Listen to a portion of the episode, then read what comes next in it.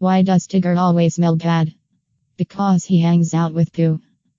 Comedy is easy. On June sixth, Gabriel will be performing at the Black Oak Casino. It's in California somewhere. Who cares, you're not going anyway. June seventh to ninth, Gabriel is at the Comedy Underground in Seattle, Washington. Go to one of the early shows. The late shows are usually drunken chaos. On June twelfth, Gabriel is at the Aurora Borealis Club in Shoreline, Washington, and June fifteenth, he's at the Raymond Theatre in Raymond, Washington. For more info and for all of Gabriel's show dates, go to Gabriel Rutledge dot com. Abandon all hope, be who enter here. Episode twenty-three of Happiness Isn't Funny with Gabriel Rutledge starts right now.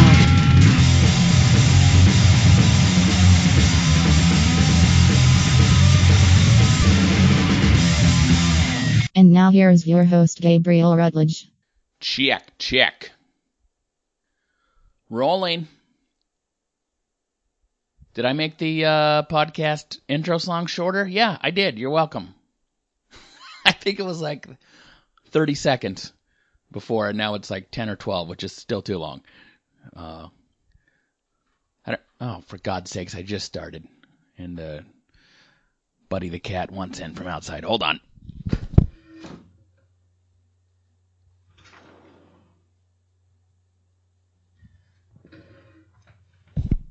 This is not a professional podcast. He's just standing there. I left the door open. He's just standing there. Like, I don't know. I don't know what I want.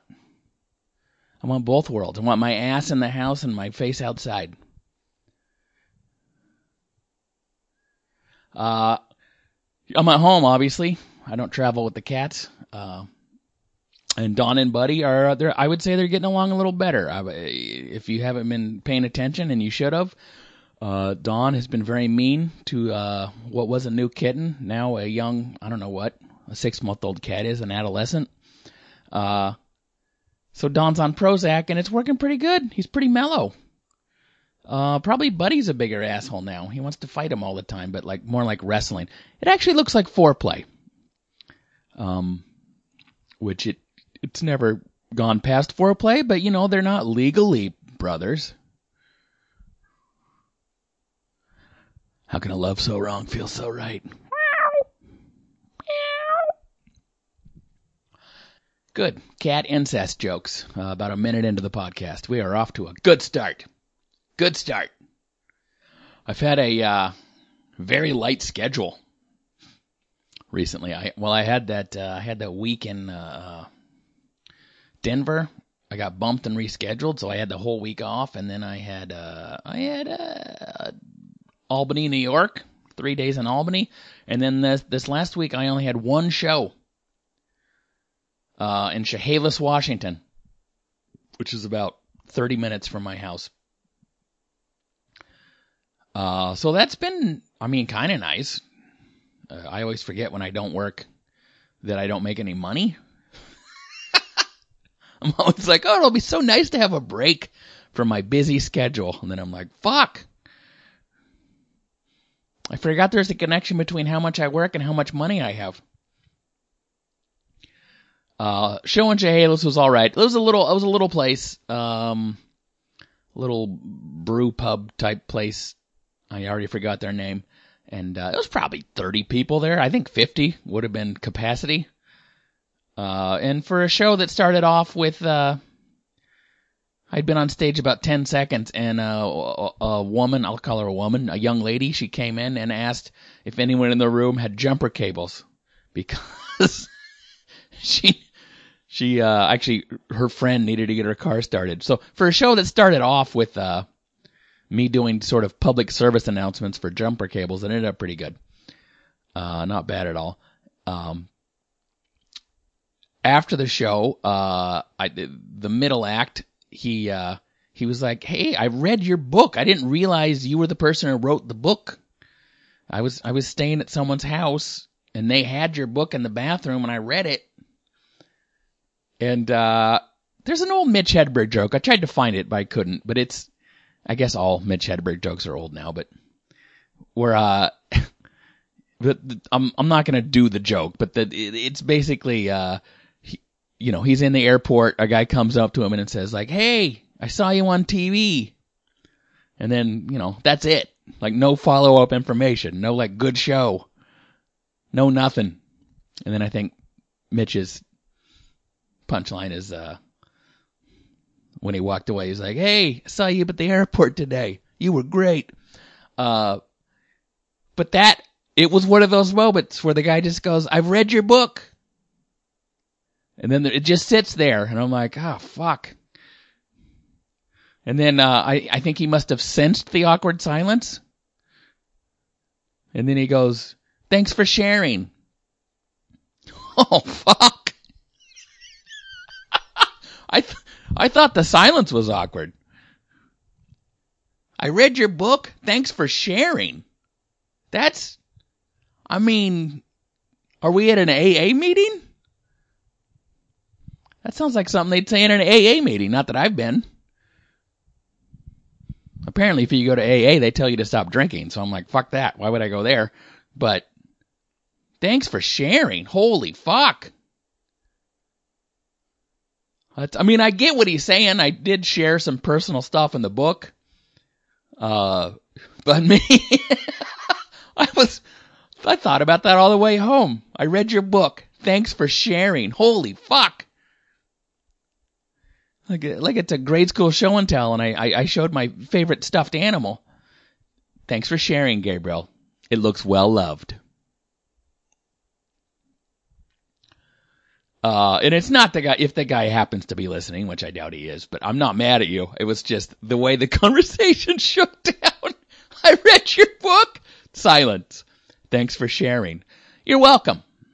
I have feelings. I like to share them. I was sad once. Then I was happy. Then a lot of in-between. End of book. Oh, that's, I mean, that's a... I'm going to have to remember that to tell people when I want to take the wind out of their sails. I mean, if you say thanks for sharing after anything, it really makes the person feel like an asshole. Hey, I got a, I just got a promotion at work. Thanks for sharing. What? Hey, my wife just had a baby. Thanks for sharing. Sounds like that's really important to you. I appreciate you telling me. Thanks for sharing. Expect no gifts. Uh, probably was not a bad week to not be uh, flying, because it seemed like there was a lot of uh, troublesome weather around the country, I think. I know Dayton had a bunch of tornadoes. I think Oklahoma at least had a bunch of tornado warnings. And uh, that's... uh, I was in Oklahoma. I mean, I've been a lot of places with tornado warnings, actually. Like, in fact, in Oklahoma City, uh, every Saturday at noon, they just play the tornado siren. Like, to, to make sure it's working, I guess. But, you know, they don't tell you that when you land in town. And so, I mean, I mean, the first time I was there, it was like, you know, noon, but also, you know, I stay up late and drink. And it's a two-hour time difference from where I live. So noon, it's like ten a.m. You guys know how time works on the West Coast. So I'm usually asleep at noon on a Saturday in Oklahoma. And to wake up to...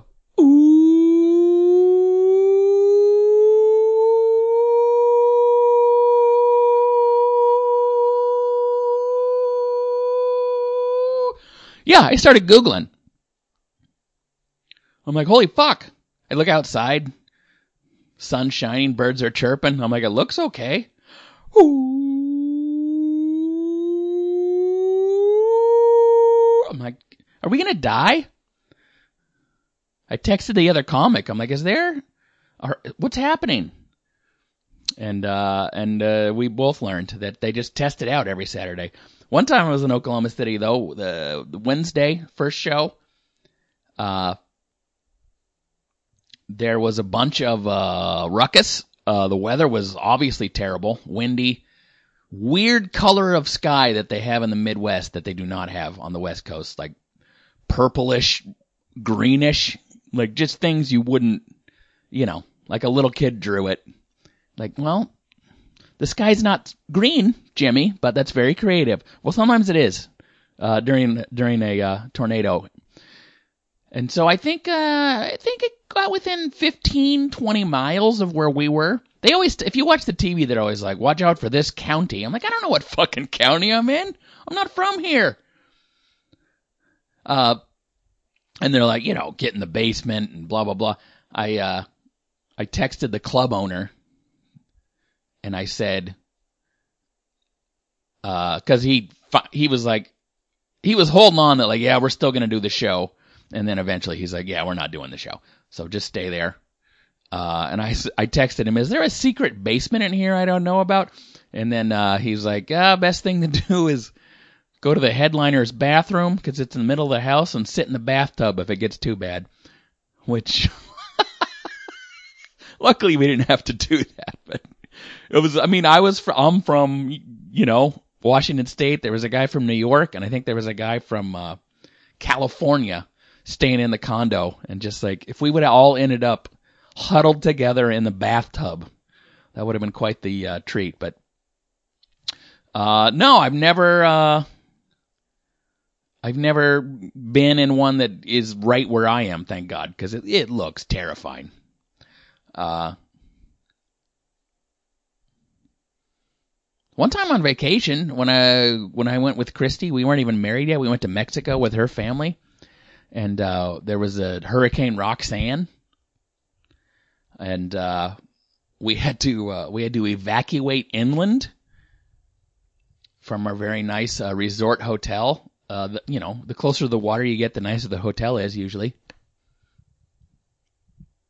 Except for Lethal Weapon, where he had this like shitty little trailer like right on the beach. Like where where is that Lethal Weapon? Where, what beach in California lets you pull your shitty trailer like right up to the water? That does not exist. But anyway, we're not here to talk about Lethal Weapon. Um, or are we? Uh, anyway, we had to evacuate inland. And for some reason, you know, it's like, we're not panicking, but they're also like, pack your shit. We're all getting on a bus. We're going farther inland because this thing could get bad. And, uh, so you don't think, oh, it's a national, emer- it's an emergency of weather. Let's make sure we wear some really cool clothing. Uh, so, you know, we like put jeans and sweatshirts on, which was an awful idea because we were in, uh, an, an, we were in Cancun, Mexico. People who live in Cancun probably don't even have a sweatshirt. Uh, And so, you know, we go inland to this hotel that does not have air conditioning, where they just put like twelve people in every hotel room just to like huddle together uh, until it passed. And it was hot as fuck. And we just were sweating profusely. Uh, we actually ended up going to the gift shop and uh, of the hotel. And I, I, uh, I bought. Like, there's actually a picture on the refrigerator right now of, of me and uh, me and my not yet bride. We were, I mean, we were fucking twenty-one, maybe, and uh, we bought these like big, floral, dumb-looking, uh, touristy outfits just so we wouldn't have to sweat in our jeans. And uh, I believe I had to buy my wife underwear, and she was furious with my underwear selection. Because they were like big grandma bloomers or something. And I'm like, I think these are emergency underwear. There was a big bin of underwear, and I just grabbed something out of there. I didn't, I wasn't looking for most flattering.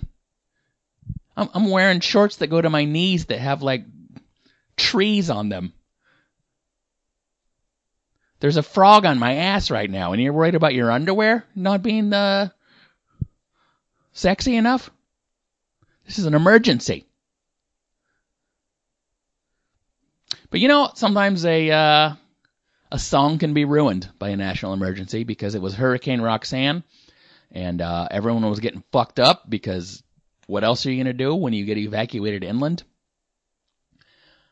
And uh, the room next to us, there was like a group of bros just doing shots of tequila. Because you might not drink tequila uh, in America, but once you get to Mexico, you're going to drink some goddamn tequila. And uh, for hours. They just sang the Police song, Roxanne. They sang Roxanne over. They played it. They had a stereo of some type. They played it over and over and over again. Uh, and I have not, I didn't love the song before, but I have not really enjoyed the song Roxanne ever since the Hurricane Roxanne. And nothing was that bad. It was windy. We could have stayed probably. Uh, I think we were still, people were still waiting for buses to go back to their hotels, and we just ended up taking a taxi, and it was fine. Uh, the only casualties were my appreciation for the Police and my wife's underwear. I don't believe those made the trip home.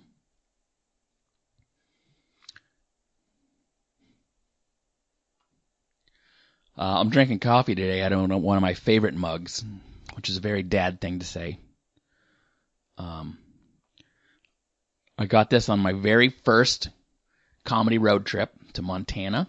The headliner stopped at some little place and was like, you gotta get a souvenir.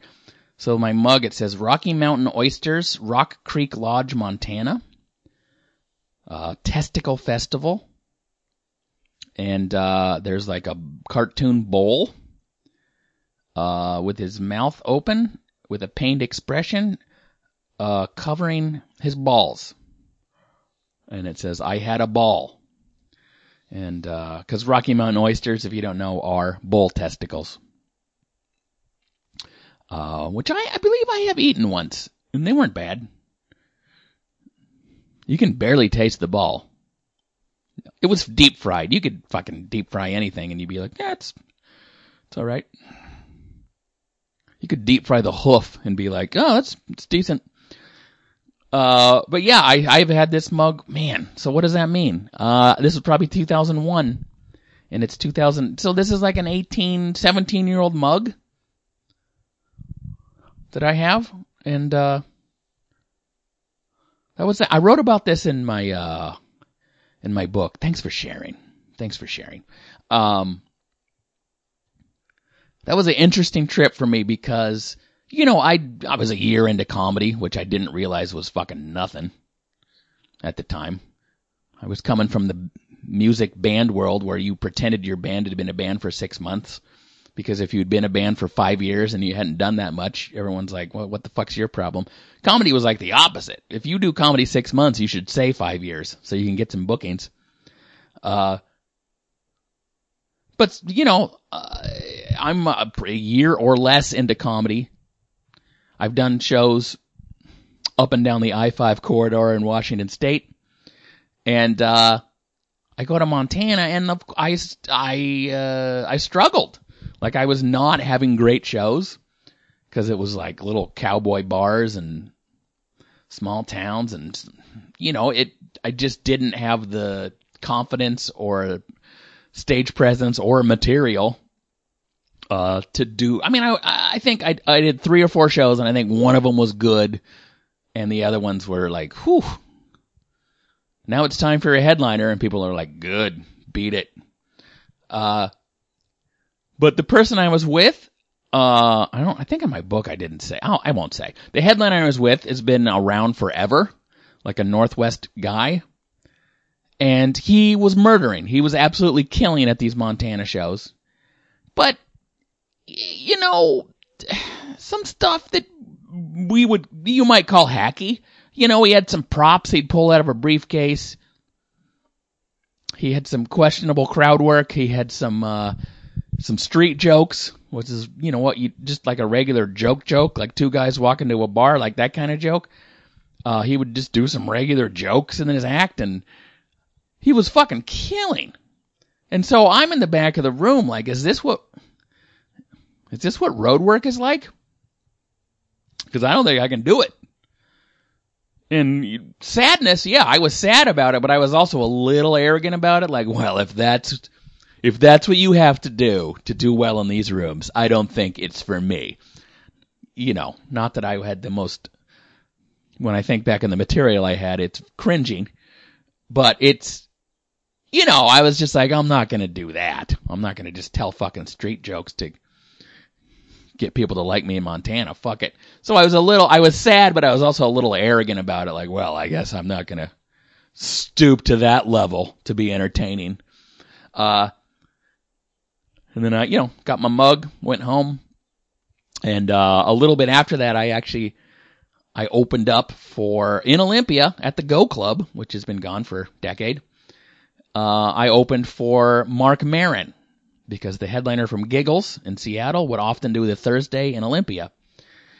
And, uh, you know, Marc Maron was not W T F Marc Maron, but he was still, he had a bunch of credits. And I was, uh, I don't know how familiar with them I was, but I heard good things. And uh, I opened for him, and I had a really good set.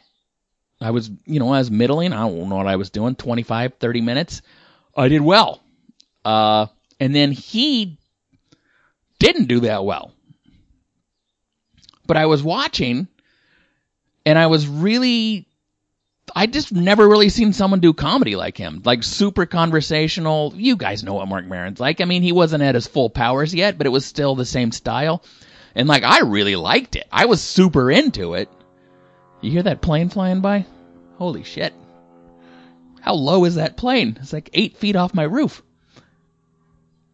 Uh, anyway, I I was digging Marc Maron. I loved it. And he was, but on stage he was struggling. And I remember this redneck-looking dude came up to me.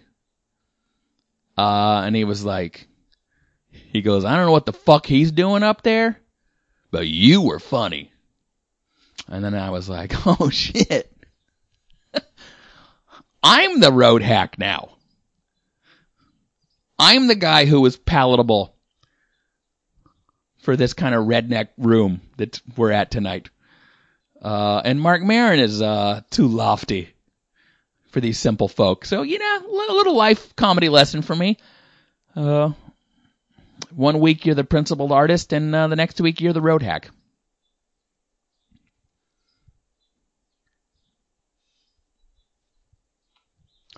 I also uh, I have a, I guess I have a son. I, I have a mug. I have a son too, but I have a mug my son made me from fucking forever ago. It's chipped, but it says Dad on it. I think the D might even one of the D's might even be backwards. I still have, I like that one. Uh, I have. Uh, I have one from Gotham Comedy Club that they gave me uh, when I did Live at Gotham in two thousand nine. And uh, I also have a mug that I love that uh, was given to us by a fan of the Rutledge's podcast. Uh, because uh, I uh, Megan, I believe her name was, um, I had post. I was. I had done a show in uh, at an Air Force base in Texas. Like, got to go on the flight simulator and all kinds of stuff. We went on a tour of, uh, of the base, and they told us fun stories about a guy who had diarrhea and shit all over the cockpit. Ah, thanks for sharing. Uh, so I took this picture next to, like, I don't know what it is, an F sixteen or something. And I think I captioned it on Facebook as something like, uh, excited to start shooting, uh, for N B C. Something of, I called it Grunge Pilot just cause, you know, I was a long haired dude with a beard. I obviously didn't look like I belonged in an F sixteen. So I was, I was like excited that, uh, N B C picked up our, uh, picked up the show Grunge Pilot coming this fall. And I, I thought it was pretty obviously a joke. Uh, I mean, a show called Grunge Pilot sounds pretty fucking rough. Uh, but, uh, one person very sweetly did not think it was a joke. And they sent me a super earnest, heartfelt message. Like, I'm so excited that you got this N B C show coming up. You're so funny. I always knew you'd get an opportunity like this. And I had to very sadly tell him, ah, thank you for the kind words, but I that, I was joking. There's no there's no show called Grunge Pilot. You know? I mean, sure, there's a show called Jazz Bus Driver.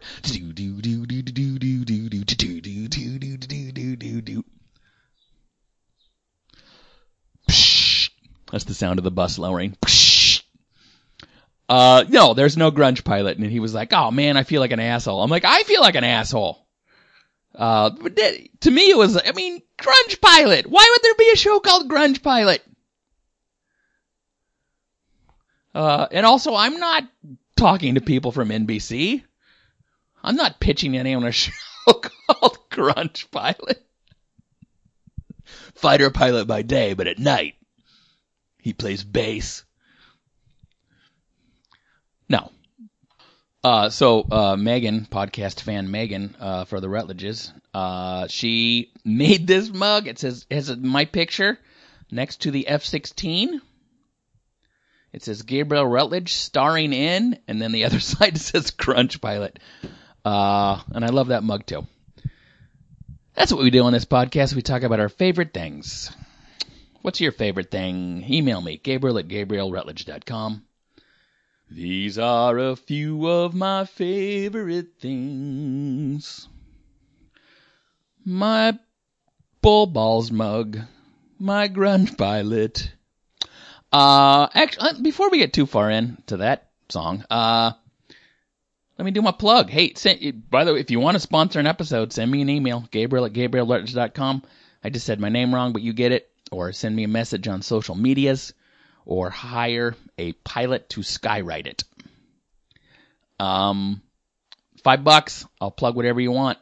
The entire month of June has been pre-plugged Uh, by Casey McLean. Uh, Casey McLean, I have been on his podcast, which is called The Casey McLean Show. Clever title. Um, and actually this week, this isn't even the plug, but this week, uh, at the Comedy Underground, June seventh to nine, Thursday through Sunday, uh, he is middling, and I am headlining. Uh, but what I'm plugging for Casey is, uh, on June thirtieth, at Shaka Bra Java. I don't think I said that right. Shaka Bra. That's better. What's up, brah? Shaka Bra Java, which is in Tacoma, sixth Avenue. Uh, it's a cool event space. I've only seen pictures. I haven't been there. But June thirtieth, Shaka Bra Java in Tacoma. Uh, Casey is doing a show that he calls Casey's Last Show for a While. Uh, because he's doing... Um, Uh, his wife is having a baby. And so, uh, after the show in June, he's going to take a couple months off and, uh, not do comedy for a while. And, uh, so he, uh, is doing this show June thirtieth. He's doing forty-five minutes. I think he's going to record it. Maybe for an album. We'll see. Uh, tickets are absolutely free. All you need to do, uh, is make a reservation for that free ticket. Uh, you, I mean, you could find Shaka Bra Java on Facebook, or probably the casey mclean dot com, but I'm going to put uh, a ticket link in the podcast episode notes, uh, so you can make your reservation. Go check out Casey. There'll be some other funny people there too. Uh, Shaka Bra Java, seven p.m., June thirtieth. It's a Sunday in Tacoma. Casey's Last Show for a While. Hit that link, get some tickets. Hello, this is a commercial word for Anchor Podcast, the easiest way to host your podcast. Um, if you don't have a podcast, congratulations. You probably have an enjoyable life full of friends, family, and fun. Uh, but if you do have a podcast, um, I'm sorry, and you should use Anchor Podcasts. Uh, it's easy. It's free. Uh, they distribute everything for you. They give you sponsorship, which... apparently it's just talking about Anchor. I guess that's their sponsorship, but I don't want to brag, but I make, you know, maybe six bucks a month doing this, so worth it? Of course it is. Uh, go to anchor dot f m or the Anchor app. We now return to another riveting episode of The Rutledges. Uh, I actually, uh, I mean, I, I remember when I had my first, uh, baby. Uh, that baby who just turned seventeen, and I'm trying to get him to apply for a job. And, uh, it's, it's not going well. I mean, I don't want him to have a full-time job. I don't know. I just want him to think about getting a job. I don't know if I want him to have a job. It's not like he drives. I'd have to drive him there.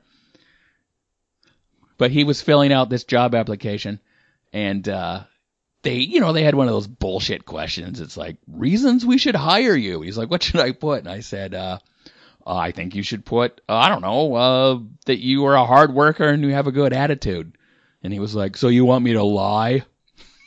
I'm like, yeah, I do want you to lie. They want you to lie. I guess put you're honest, but, you know, it never pays to tell the truth in a job application. What hours are you available? Very limited. What's your biggest weakness? I quit things a lot. No, you don't. My biggest weakness? I work too hard. I care too much. I applied for a job at Target once, uh, as a much, much younger man. And uh, I believe I didn't get the job because they had all these weird questions. One of them was, uh, have you ever been in a fist fight? And I was like, yeah, I have. I didn't think that's why I didn't get a job. Now, that fist fight was in fourth grade. But, you know, I wanted to tell the truth. But apparently they didn't want a, uh, they didn't want a, a brawler stocking their shelves. Which, uh, okay, Target, I've seen some of your employees. Uh, biggest qualification seems to be uh, owning a red shirt. Maybe that's how you get a job there. You just show up in uniform and they're like, looks good. Go get some carts. If anyone asks you anything, it's important to tell them you don't know. Excuse me, where are your toasters? No idea. Wow, you must have been here a while. You could try electronics. Maybe toasters are electronics. You know what? I'd like to talk to your manager. I am the manager. I've been here three weeks. Jesus, Target. It's got a real Walmart vibe in this Target. Uh, but my son, uh, seventeen-year-old son now, when, when he was first born, uh, I went on the road a little bit. Uh, but... You know, the plan was, you make all these plans before you have a kid, and then, it, you know, that kid shoots out and just destroys all your plans. Uh, but, you know, the plan was like, oh, I'm going to work still at this restaurant some, and I'm going to go on the road and start to do this comedy thing, because clearly I'm a couple years in, and uh, I'm going to be wildly successful really shortly. And I was going to stay home for two months before I went on any road trips. And uh Johnny was two weeks late. Um, so he's not a hard worker. He didn't start his life as a hard worker. He was two weeks late. And so it was actually only six weeks before I went on uh, my first road trip. And I remember what it was. And I didn't think too much about it at the time other than like, oh, my God, I'm leaving my wife and new baby. And that felt weird. But my first comedy road trip when I had a six-week-old child was I went to the Crazy Moose Casino in Pasco, Washington, which is not there anymore. And it was uh, it was a weird gig because I think they had to have live entertainment in order to have the gambling for some reason. So they didn't. The, it was a free show. Uh. That's how much they cared about the comedy there. But anyway, Thursday, Friday, Saturday, I believe I was making two hundred dollars, maybe two hundred fifty dollars. Uh, you know, and at eh, well, Pasco's a good four and a half, five, four and a half hours from Olympia, probably a drive. That's like, well, I got to go earn money.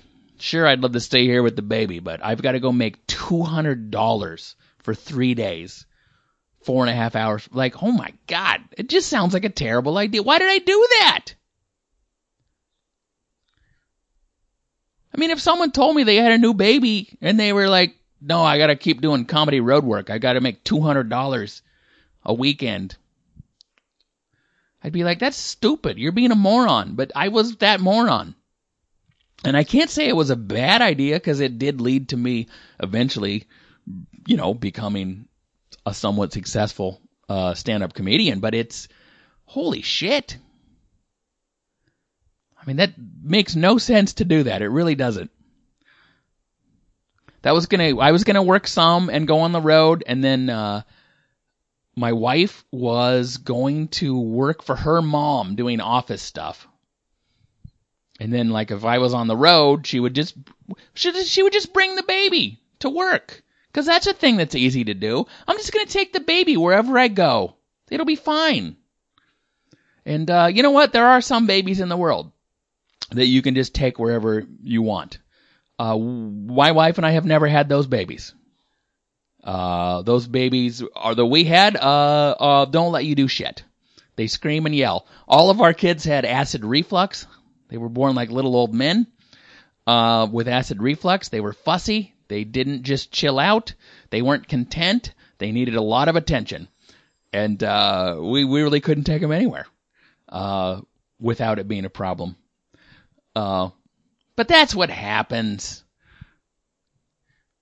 to your plans. You're like, no, we got to figure it out. We got this. What could go wrong? My wife's is going to work for her mom, who she doesn't get along with. I'm going to deliver Mexican food a couple days a week, and then go on the road and make up to two hundred dollars a week. Why do people think being a parent is hard? We have the perfect plan. What could go wrong? We have really cheap rent. We did have cheap rent. And then we realized why. Right when my son was fucking born. We realized our next door neighbor and landlord was a registered sex offender. We're like, oh, that's why our rent's so cheap. And uh, we didn't even get to move. We didn't even move right away because we just couldn't. But it's, you know, it's not like the dude was going to break in and do something. But, like, you know what I mean. You don't want to you don't want to live next door to a sex offender if you don't have children. But when you just had one, you're like, yeah, we got to get the fuck out of here. And by the way, the, the wife of the registered sex offender would be like, I love babies. Please have him come over and visit. Like, fuck you, lady. No, it's not going to happen. Anyway, we made it work, just not with any of the ideas we had then.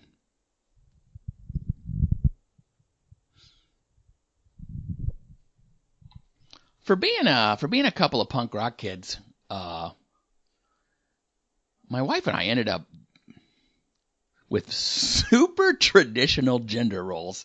I mean, obviously being a stand-up comic isn't a traditional occupation, but, like, I've been the main breadwinner. My wife has been a stay-at-home mom. Uh, which, uh, that's... None of those are good ideas. Having... My wife works now. Uh, a little bit, like one day a week, which, don't get me wrong, that money is, it's not like we don't spend the money she makes. It's, it's appreciated, but, like, I don't know. I think one of the very dad things about me is, uh, is I worry about money. That's a very dad thing. I don't care about the thermostat. Fuck with the thermostat, kids. I don't care. I don't walk around turning lights off behind people. I mean, I do fall asleep, and I, I do fall asleep in my chair a lot. That's a dad thing. I I chair nap. I never chair napped before I was thirty-five. Now I love a good chair nap. Uh, but I uh I, I I worry about money, and I don't want to, but I have to. Not that my wife is spending frivolously. It's not like, you know, it's not like she comes home from the with all these shopping bags, and I'm like, well, like it's a sitcom. Like, what did you do? It's not like that. It's just, I don't think she makes, I'll say this. I don't think my wife knows how much gas costs ever. I don't think she looks. I don't think she notices. I don't think it enters her brain. She just fills up the gas and uh, moves on with her life. And I look and I go, fuck, it's getting expensive. You know, I didn't, uh, I had a, I had two hundred dollars of income this week.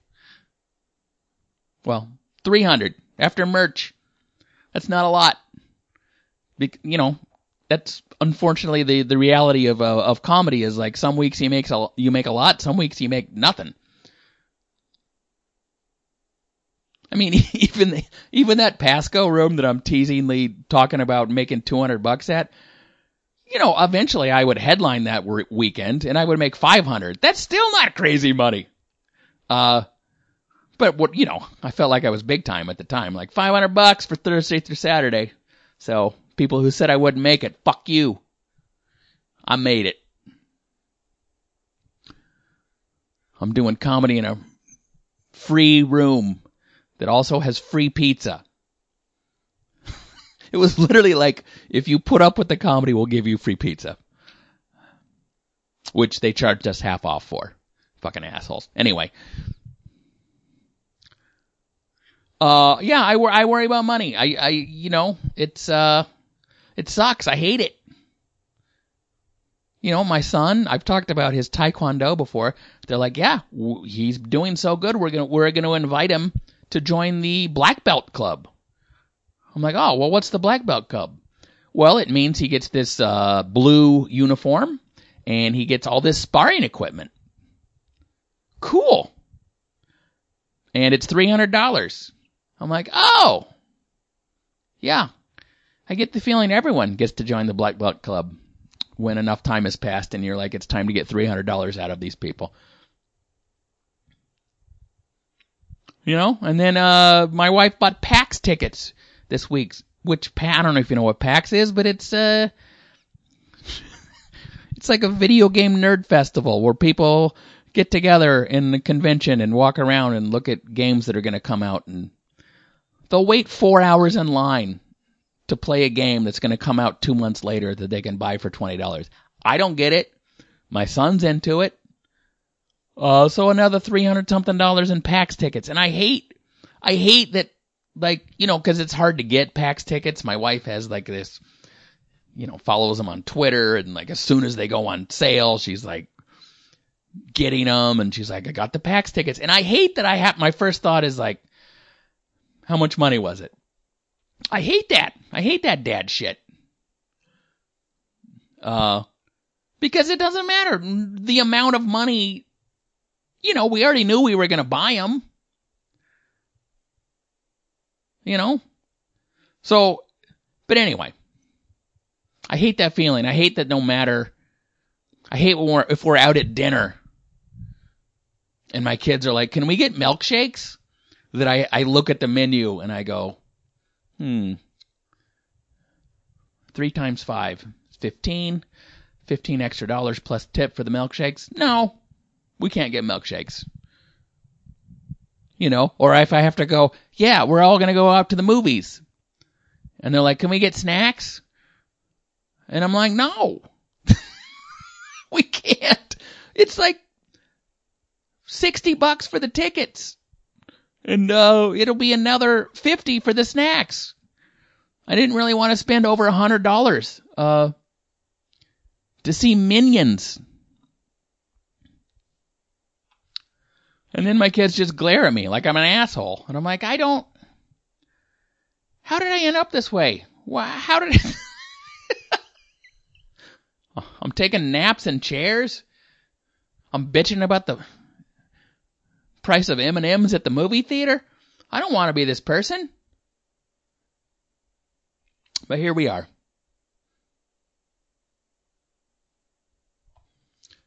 You know what PAX needs? They uh, in between all of their, uh, you know, video games that are going to come out, and they have like tournaments, merch, and you know what they need at, at PAX though is a hygiene booth, uh, where they can teach people how to apply deodorant, brush their teeth, uh, perhaps not wear the same T-shirt over and over again.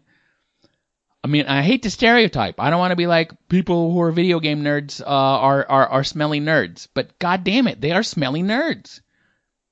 I don't... It's like a genetic... It's like people you would see on the street and go, I bet that is a person who, who would go to a video game convention. That's who's there! Not just kids, but like adults who have a genetic look that says, I'm a dork. Not everyone there. But you know what I mean? Like, the shape of their skull lets you know that they're probably pretty smart and they don't play sports.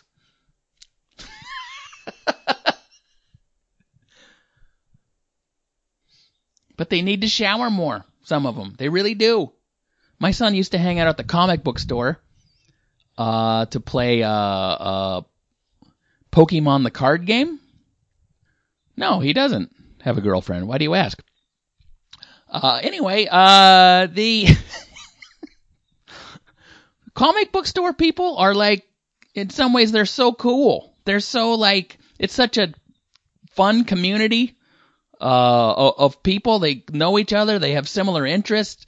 They go super in depth. They're, a lot of them were playing these like super involved games that obviously took a lot of intelligence. And but it's also like, I don't know, maybe buy less swords and more soap. You know? To defeat life's boss level, you're going to need to take a shower. I'll just put that, to put that in terms maybe you could understand.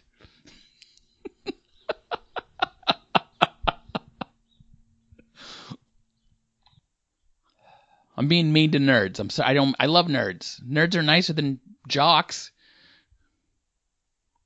To put it in the eighties, uh, eighties uh, rom-com terms.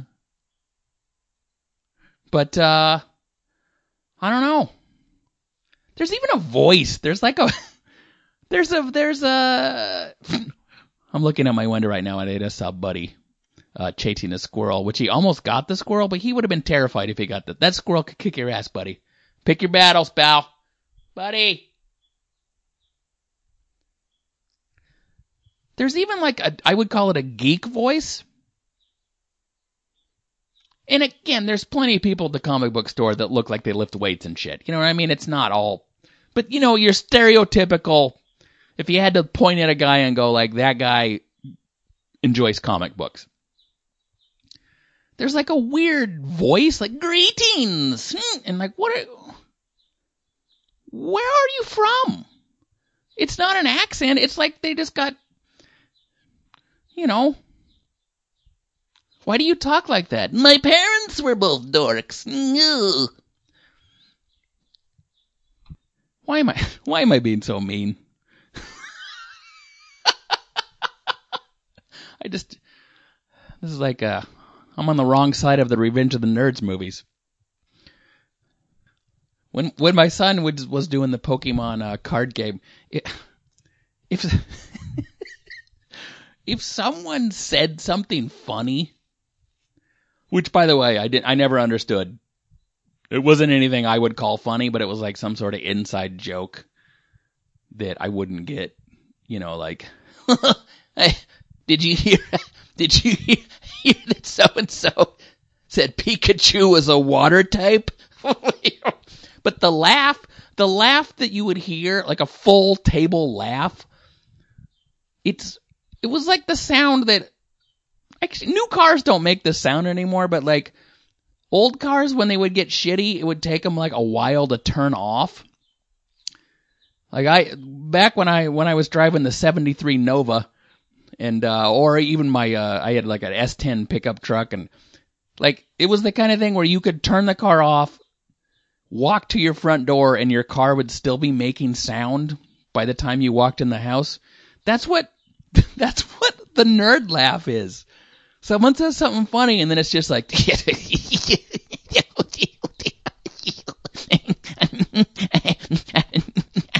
I'm like, what? Where does that come from? Is that a learned behavior? Are you genetically predisposed to nerd laughter? Probably not. It probably just, you, you just acclimate to your environment. You probably come in laughing like, ha ha ha.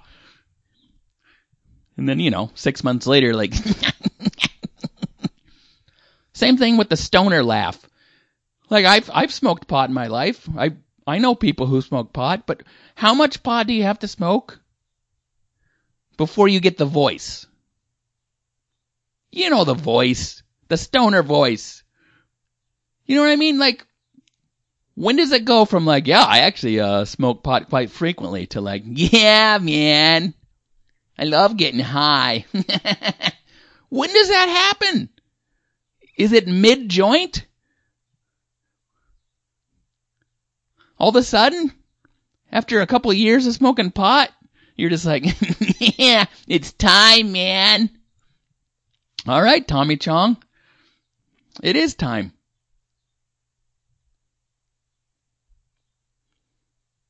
I'm not anti-pot. I can't be anti-pot because I'm pro-alcohol, and there's some similarities, you know what I mean?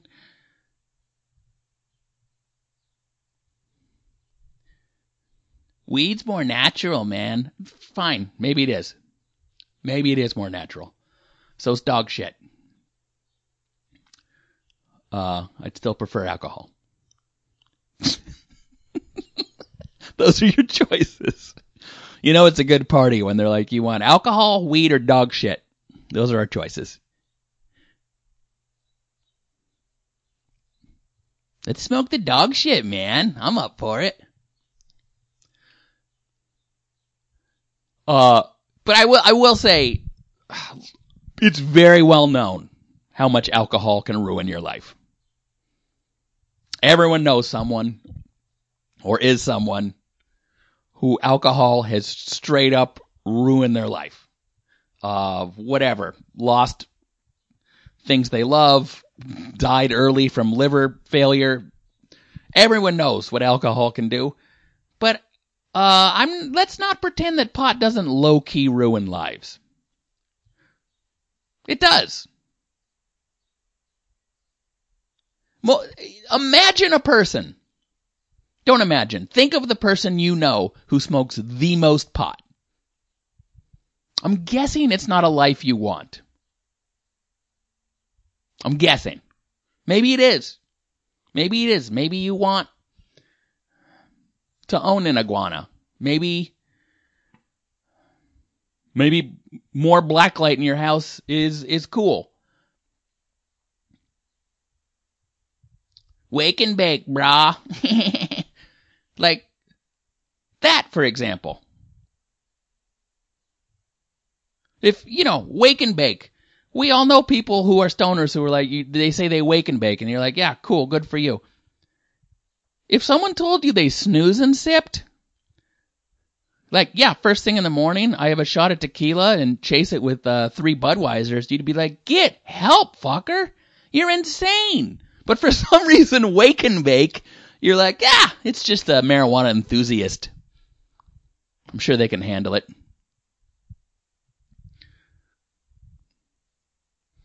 And I, I was actually, I was talking to... Uh, Again, and again, I'm not anti-marijuana. I'm not anti-comic book. Holy shit, I'm just coming down on everyone today. Uh, but uh, I'm not I'm not judging anyone who smokes pot. But I, I was talking to uh, Joe Larson because I, I was doing shows with him, very funny guy, Joe Larson, and when I was in Albany, and we were and we were talking about how people who, well, to take it to the extreme, uh, alcoholics tend to be better comics than potheads. I'll just say it. Uh There's exceptions, but like, you know, in general, I think that's true. And, uh, I, I was saying, I don't, I mean, pot does, it, pot's not always, if you do too much pot, it can, it does affect your life. Of course, so does drinking, cocaine. No, you know, I get it. If, if you do heroin first thing in the morning, that's not, uh, not going to be a good life either. Roll over and heroin, man. That's how I start my day. Wake and bakes for pussies. Coke and brush. Cocaine while I brush my teeth. That's how I start my day. Listerine and methamphetamine. That's how I start. You guys get the idea. But Joe said something that was so funny to me that I've been thinking about. He, he was like, have you ever, have you ever been to a stoner's house? And thought like, oh, this is a cool place. And I was like, no, no, I haven't. You've never, you've never been to a stoner's house and thought like, wow, great stuff you have here. Well, I see you, you actually framed your Bob Marley poster. Well, that's cool. Good for you. All right, I don't... Why? Why? I'm being mean to stoners. I'm being mean to comic book people. I'm being mean to video game nerds. Uh, this was a, a very hate-filled, judgy episode. Um, but you know what? If you don't like it, fuck you. And by fuck you, I mean send me an email, and I will regret everything I said. Stoners don't send emails. They think about it, and then they forget. You know, you know what I think the problem with uh, with being a, a frequent marijuana user is, is there's not enough regret. Like, I like regret in my drugs. If you are, if you drink, you have regret. You're like, oh my God, I feel terrible. I drank too much last night. I shouldn't do that again. Or there's a period of time that I don't remember last night. I hope I didn't do anything stupid. Or, who the fuck is this person next to me in bed? Uh, you know, alcohol has regret. There's not a lot of regret in marijuana. There's satisfaction of like, what a, what a great time I had last night. Giggling at something silly or sleeping and relaxing. So it kind of just like low key sucks the motivation out of your life. It makes you too satisfied, which is the beauty of the drug, where you're like, you know, I could watch a movie, or I could watch a movie high and uh, kick it up a notch. You know? As opposed to alcohol, which is like, I drank so much, I don't even remember the movie. Was the movie good? I don't know. I gotta start going to movies sober. Uh, so anyway, that's, that's all I'm saying. No drugs are good, and they're all great. Tip your waitstaff. uh, anyway. Um, I'm gonna wrap it up. If you have a, uh, I didn't look, but if you, uh, I keep calling them iTunes reviews, but it's actually iTunes, I guess it's an, it's an Apple, It's an Apple Podcast review. It's the same thing, but it's not called iTunes anymore. But anyway, give me a review. Rate, review, subscribe. And for God's sakes, take a fucking shower. Talk to you next week.